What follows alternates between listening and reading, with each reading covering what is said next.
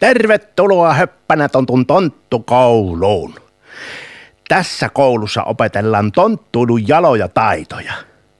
Perehdytään siihen, mitä hyvään tonttuiluun kuuluu ja mitenkä oikea tonttu toimii keperissä tilanteissa. No niin, aloitetaan.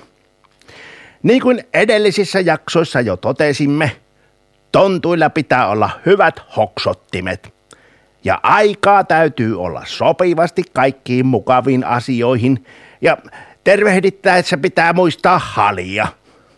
Mutta kyllä oikeaan tonttuiluun kuuluu kyllä paljon muutakin.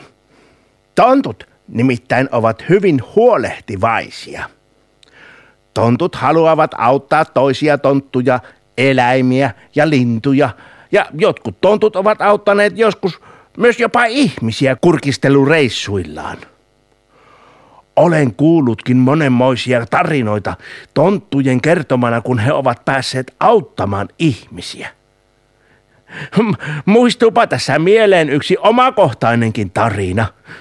Olin tässä joku aika sitten kurkistelureissulla tuolla pohjoisen suunnalla ja satuinpa näkemään semmoisen tapauksen, että eräs isä oli lähdössä töihin aamulla ja vaimo ja lapset olivat vielä nukkumassa. Hän puki ulkovaatteet hipihiljaa päällensä ja oli lähtemässä jo ulos. Huomasin, että avaimet olivat jäämässä keittiön pöydälle. Isä oli jo siinä menossa ulos, silloin minun hoksottimet alkoivat toimia ja kipaisin huomaamatta ovenrausta sisällä ja hain ne avaimet ja vein ne nopeasti kuskin puolelle auton katolle. Mies alkoi autonsa luona tottuneesti kopeloimaan taskujaan, mutta – Avaimia ei ollutkaan taskussa. Sitten hänen katsensa osui avaimiin auton katolla. Hiukan hän kyllä näytti ihmettelevän siinä, kun löysikin avaimet autonsa katolta.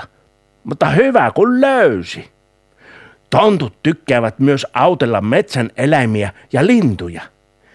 Tähän sopikin mainiosti Höppänä tontu joulukalenterin neljännestä jaksosta tuttu laulu.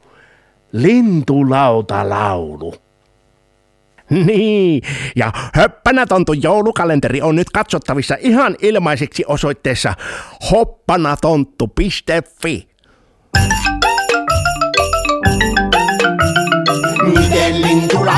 oikein tehdään viihtyisäksi? No syömisiä pitää olla aina riittävästi. Muista aina siemeniä siivekkäille tuoda, niin lintuja saat ihastella myöskin ensi vuonna. Miten lintulauta oikein tehdään viihtyisäksi? No syömisiä pitää olla aina riittävästi. Muista aina siemeniä siivekkäille tuoda, niin lintuja saat ihastella myöskin ensi vuonna. Miten lintulauta oikein tehdään viihtyisäksi? No syömisiä pitää olla aina riittävästi. Muista aina siemeniä siivekkäille tuoda, niin lintuja saat ihastella myöskin ensi vuonna. Miten lintulauta oikein tehdään viihtyisäksi? Niin, joko muistat? Laulahan mukana. Muista aina siemeniä siivekkäille tuoda, niin lintuja saat ihastella myöskin ensi vuonna.